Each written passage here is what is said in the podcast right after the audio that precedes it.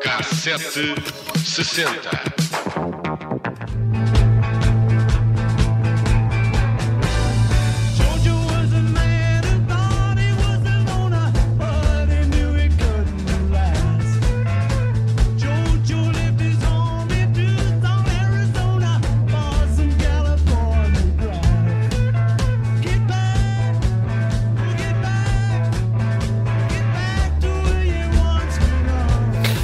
Hoje falamos dos Beatles e do último espetáculo ao vivo da banda, o famoso Rooftop Concert. Faz hoje precisamente 55 anos que os uh, Fab Four subiram ao topo do edifício da Apple Records em Londres. O concerto foi o culminar de um projeto que iria produzir um álbum e um documentário e que se iria chamar precisamente Get Back. O nome foi pensado exatamente como um regresso, um regresso às raízes e uma forma de restaurar a unidade do grupo. Uma equipa de filmagens gravou os Beatles a ensaiarem e a gravarem novas canções para esse álbum honesto, sem os efeitos artificiais do estúdio.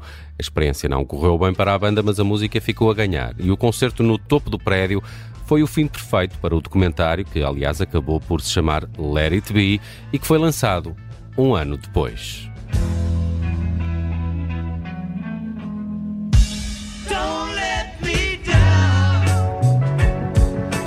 Há muitos pormenores menos conhecidos deste concerto, por exemplo, até todos concordarem em tocar e filmar em cima do prédio, houve outras ideias. Primeiro pensaram numa antiga sala em Londres, depois a bordo de um cruzeiro, no deserto do Saara e até nas pirâmides de Gizé. Uma das localizações, o anfiteatro romano com dois mil anos, na Tunísia, chegou a ser visitada pela equipa de filmagem. O realizador, Michael Lindsay Ogg, imaginava os Beatles a tocarem enquanto o sol se levantava e a multidão se aproximava. Mas ninguém concordava, uh, concordava numa localização, até que optaram por fazer algo mais simples. Uh, não há acordo sobre de quem foi a ideia de tocar no edifício da Apple Records. Uns dizem que foi John, John Lennon, o realizador Lindsay Hogg diz que foi ele próprio, ainda há quem diga que foi Ringo Starr que sugeriu o local. Minutos antes, George Harrison disse que não queria tocar naquele espaço e Ringo também não estava convencido que o concerto era a melhor forma de terminar o filme. Depois, John Lennon proferiu uma frase decisiva que ficou famosa, mas, eh, como contém um palavrão, dizemos só aquela que é a segunda parte. Vamos fazer isto. E fizeram.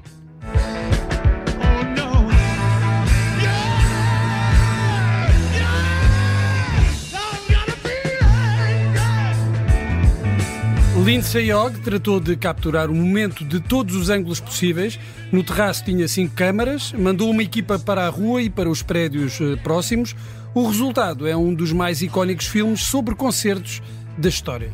Naquela tarde de janeiro estavam 7 graus e um vento frio que se sentia ainda mais no terraço do último andar do prédio. John Lennon pediu o casaco de peles de Yoko Ono e Ringo Starr também vestiu o casaco da mulher. Um dos executivos da Apple passou muitos cigarros acesos a George Harrison para ele manter os dedos aquecidos. Mas há mais pormenores engraçados. Os microfones que gravaram a bateria e os amplificadores das guitarras tiveram de ser embrulhados em colãs para minimizar o som do vento. Naquela manhã, o engenheiro do som entrou na Marks Spencer e disse: Preciso de três pares de colãs, eh, pode ser qualquer tamanho. Mais tarde, ao recordar o episódio, afirmou que na loja devem ter pensado que ele ia assaltar um banco e precisava de colãs para disfarçar a identidade. A revista Rolling Stone descreve que John Lennon sempre teve problemas com as letras das músicas. Como para o filme e o álbum convinha que não houvesse erros, um assistente dos escritórios da Apple esteve de joelhos sem que a câmara o filmasse e com cartões nas mãos para ajudar com Diga Pony.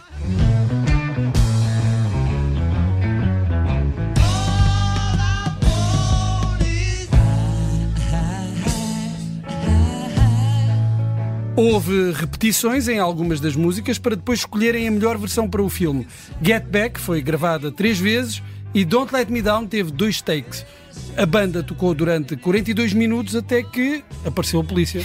Havia uma esquadra mesmo ao pé da Apple Records e com certeza que já tinham ouvido o barulho que vinha do prédio, mas deixaram que o concerto durasse mais de meia hora, até que foi impossível ignorar as queixas uh, dos lojistas nas proximidades. Aí tiveram mesmo de intervir, mas há imagens da polícia no telhado à espera que os Beatles tocassem mais um pouco. Sim, é verdade. e só depois então é que, enfim, tiveram que acabar com o concerto. Eu acho que durante anos foi assim uma imagem que vinha associada aos Beatles. Hum. As imagens deste, deste não sei se é bem concerto, não é? Desta performance. Desta Deve ter performance. sido assim das primeiras histórias que eu ouvi contar dos Beatles. O meu tio falava É, do também. célebre concerto em cima de um, De um de um prédio. edifício. é. Olha, uma coisa é certa, os Beatles ainda assim não detêm a exclusividade destas atuações em topos de prédios. Uma das mais espetaculares até terá sido protagonizada recentemente, em 2012, em Londres, e foi pelos Madness. E vejam lá se percebem onde é que foi mesmo.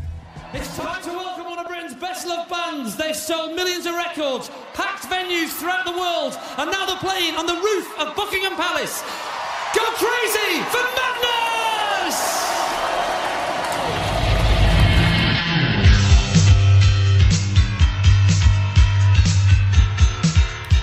Ora, foi no topo do Buckingham Palace, do Nada Palácio mal. do Exatamente, nada mal. A banda fez esta atuação para celebrar o jubileu de diamante da Rainha Isabel II. E temos ainda os U2, numa das atuações mais mediáticas em rooftops e que serviu para gravar o vídeo de Where the Streets Have No Name.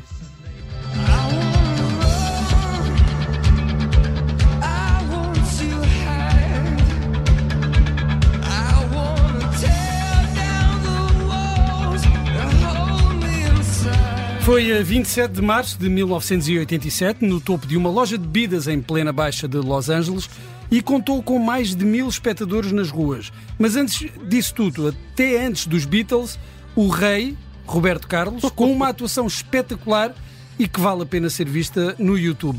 Procurem por Roberto Carlos, Rooftop, São Paulo, no YouTube e não se vão arrepender. Isto foi em 1967, num cenário idílico criado precisamente no topo do edifício Copan, em eh, São Paulo, para registar vídeos para canções como, por exemplo, esta Quando. E agora a falar a sério, vejam mesmo isto no YouTube. Roberto Carlos Rooftop. É espetacular. quando você se separou de mim.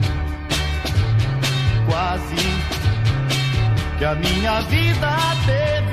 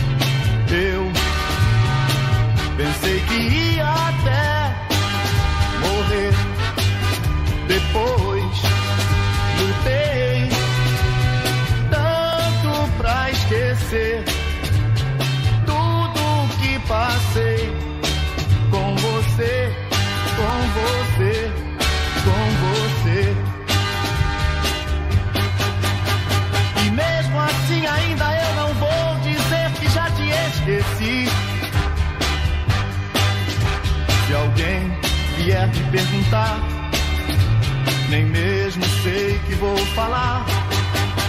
Eu posso até dizer ninguém te amou tanto quanto eu te amei.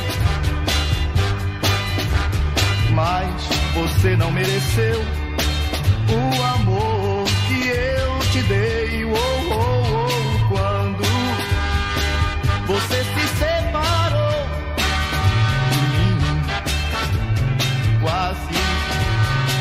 que a minha vida teve fim.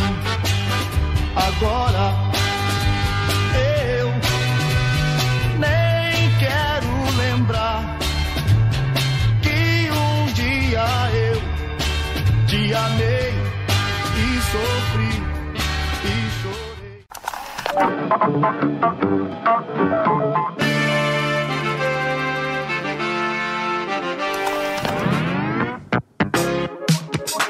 Cassete 60.